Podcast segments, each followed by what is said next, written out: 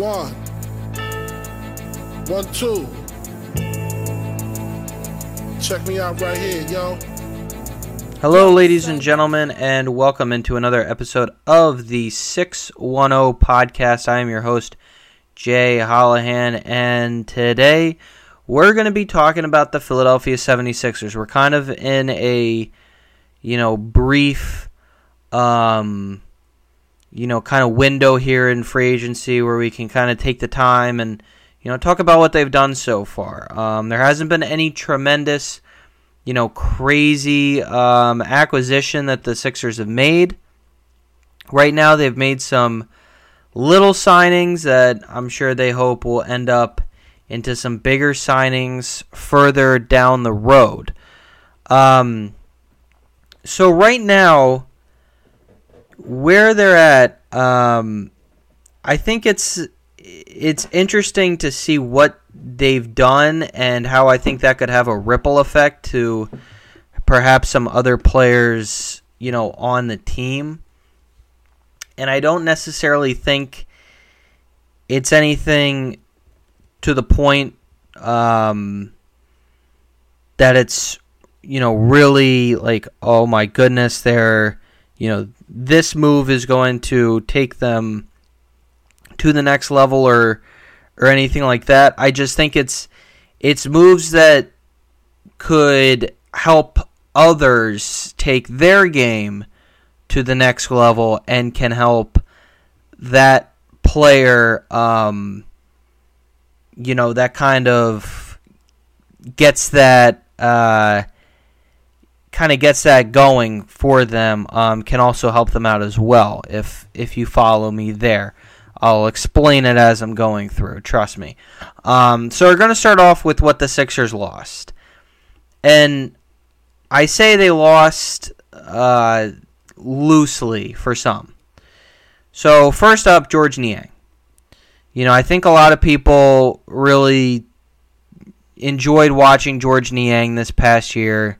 Um, or not this past year, but as his time as a 76er. And sure, this past year as well but I think they really enjoyed him. Um, I think you know he was good for what he was, but he couldn't really raise his game in terms of what you needed him off the bench.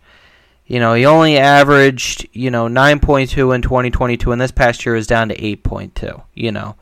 Um, wasn't, you know, he shot 40% from the three, you know, averaged about five attempts a game and only made two. I mean, you know, that's good, but it's it's kind of a smaller sample size.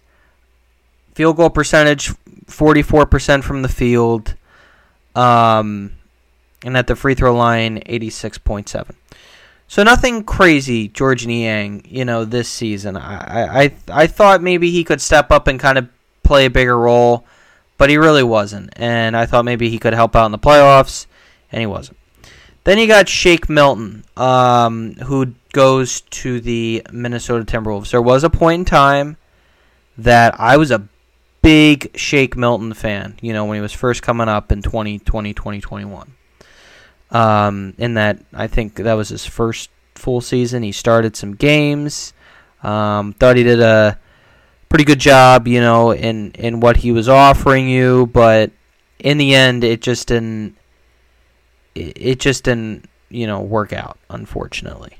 Um, and you know now he's heading to Minnesota and what they're doing there. Um, so I think all that's great, you know, for him to kind of continue to, you know, continue to blossom, um, if you will. But you know, this past year, it his production kind of wavered at times. I mean, it was nowhere from where he was in that 2020-2021 season. Uh, he he he kind of disappeared down the stretch, um, to say the least. So I'm happy that, uh, like I said, that he's able to to find somewhere else. Um, I wish he could have stayed, you know, maybe on a lesser, but the Sixers need experience there at that point guard role, and I thought they filled that pretty well. We'll get into that in a minute. Um, so moving on from Shake Shack, Jalen McDaniels. You know, I heard um, recently through the airwaves that you know, well, you know, Jalen McDaniels. You know, you traded a Matisse Thybulle and you got Jalen McDaniels, and it didn't work out. You know, sometimes it happens, and I thought that Matisse Thybulle. The problem with Matisse was just that he couldn't shoot. You know, at least he was somewhat productive, if not pretty dang productive when he was on the floor. Played good defense. He was a lockdown defender for you. And Jalen McDaniels, I thought, did all that, but could also shoot. That's what everyone said. He was a no show this season for the Sixers. He was a no show. So I, I don't know where that you know, where that got off. I mean, in Charlotte, he was averaging 10.6 with 4.8 rebounds, uh, 1.2 steals, 2 assists, and almost a block a game. With the Sixers, 6.7 points, 3.2 rebounds, almost 1 assist a game, almost 1 steal a game, and 0.2 block that's a big difference. Um, I don't know what happened there. I don't know where things got, you know, out of control, but that's pretty pretty bad. So he's on his way to the Toronto Raptors. So that's everyone leaving. The guys they're bringing in. So they're bringing back Paul Reed, a three-year, twenty-three million dollar deal. Are they overpaying maybe a little bit? Yes, but they're hoping that they're going to give him this money now and he's going to go forward, you know, for you a mile. Um, in terms of what he can do off the bench, he's taking over in George Niang's position at the four. You know, I think everyone was kind of like, well, why are they bringing in Paul Reed when they've got other centers? It's he's not going to be playing the five. He's going to be at the four. He's going to be playing that four position, and they're going to help him out with his shooting, I'm sure of it. And um, I hope that with that, he's going to be more consistent. Um, you know, playing each game, he's not just going to have one or two flashes, and he's and he's going to be not just a guy that you use as a. Um, you know, I've heard coaches say this uh, a lot. Not going to be used as like you, you know that spark off the bench. There you go. That's what people would call him. You know, he provided a spark. You know, I think Doc said that a time or two. You know, he was a spark. He's a spark. Now I think he's going to become more of an asset off the bench, and you're paying him to be that. You know, with where he can be from the four, and in the future they may be planning on him becoming a starter to take over for PJ Tucker.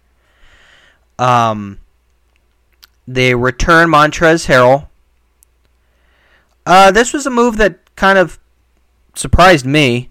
You know, I, I like I like what he can do on the boards, but offensively, doesn't offer you enough. I mean, he doesn't exactly when Embiid goes out. He's not the guy that kind of steps, you know, steps right in and throws himself, um, you know, t- throws kind of caution to the wind and plays like his hair is on fire, um, like Embiid can do at the five in the regular season. Um, but you know, I'm going to read some numbers out.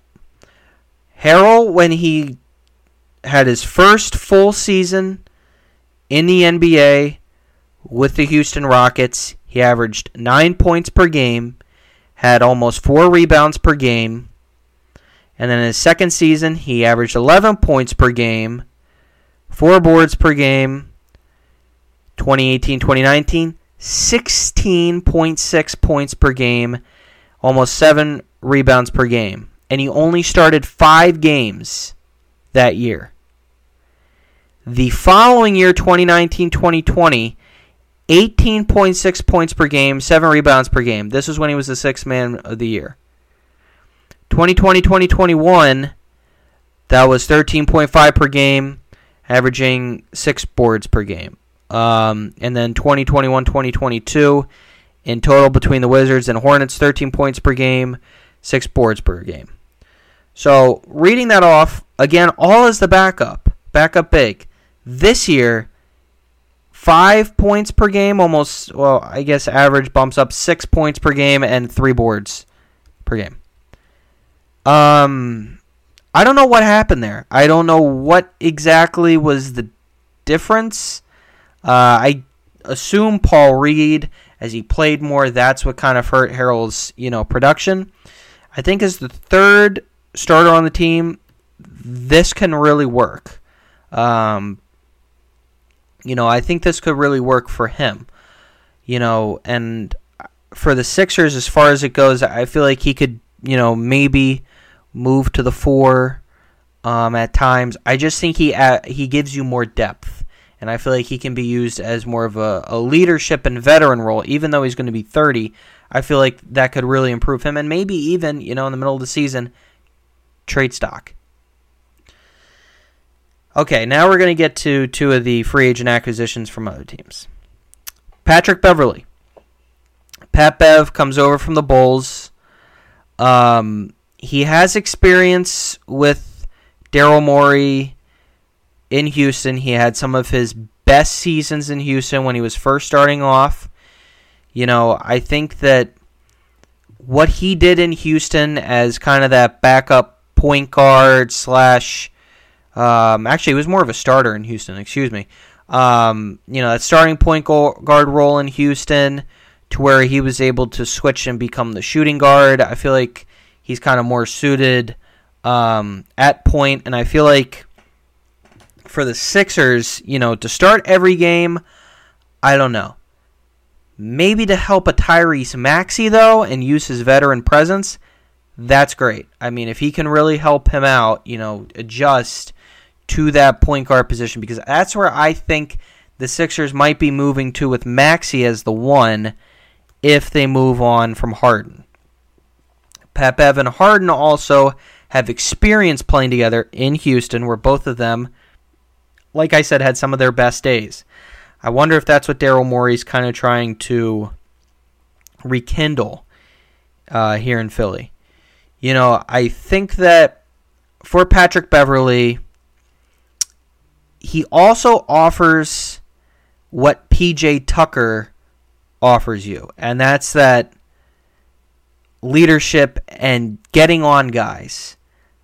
He will get on guys. I mean, the Sixers have some great leadership with PJ Tucker and Patrick Beverley that they haven't had in forever. And guys that if something's happening, they're going to be the ones to step up and yell at you. You know, they're going to put you in your place. You know, they're the old heads on the team. They're the old dudes. They're the guys that are going to get after you. I think that's great. You know, you saw it on the bench with PJ Tucker and and uh, and um, Paul Reed. Well, you're about to see it with Patrick Beverley and maybe Tyrese Maxey. You know, further down the stretch. So I think that's going to be interesting to see. Um, Mo Bamba so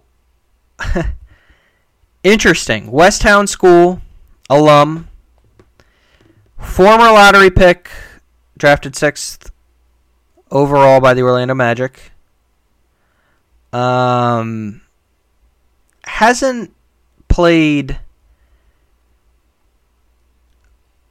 as expected. I'll put it lightly. Um, it's been rough for him to adjust, uh, you know, his his um, going from I guess college to the NBA, shooting stuff like that. You know, I think that's where things have gotten a little haywire for him, um, and just kind of the style and the difference, and you know, not a great free throw percentage shooter. Um, hasn't really been terrific on the boards and kind of f- fell out of the starter role. But there was a video that surfaced back in 2018 when he was drafted of him and Embiid going at it, you know, um, during a I, I don't even know exactly what you call it. It was a little like 5v5. I think they were in the gym just, you know, and Embiid bodied him went at him on the baseline. And I think Bamba stripped him of the ball. Embiid got it back and just threw down a mean dunk on Mo Bamba and proceeded to yell "Welcome to the uh, NBA rookie" to him. Okay, so I feel like, and Mo Bamba said that, you know, Embiid really helped him um, coming up throughout in the offseason and stuff, and I think those two being together could really help. I think he could be a really good backup big for Embiid. I also feel like he can push Embiid, and Embiid can push him. So I'm excited to see that. I think Embiid really has never had a center that has pushed Embiid.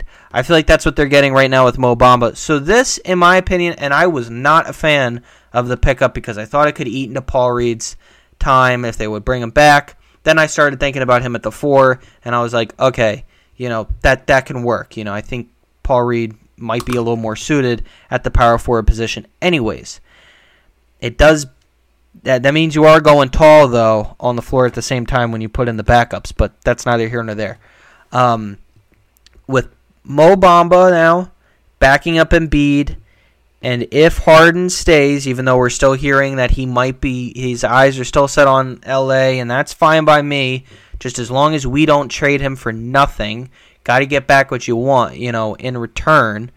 So I like what you know the acquisitions they've had. I still wonder if maybe okay, could we move Tobias Harris? What are we going to do about James Harden? So all that's going to be um, that's still all TBA. You know, nothing nothing crazy yet to report. So that's going to do it for me. Um, I'll be back here on the 610 podcast on Sunday, recapping the Phillies series against the Marlins. Excuse me, not the Marlins. Um, series against the Padres. And for the Sixers, for the, meantime, I'll be back um, talking about them probably later on in the month or maybe even sooner. We'll see. Um, and I know that on the logo here, we haven't touched on two teams yet. That's Penn State football and the Philadelphia Eagles. The Eagles are 12 days away from training camp, so we'll be putting out some Eagles content soon and Penn State, uh, as well as we start getting closer and closer to this college football season. All right, everyone, thanks for tuning in, and uh, I'll talk to you later.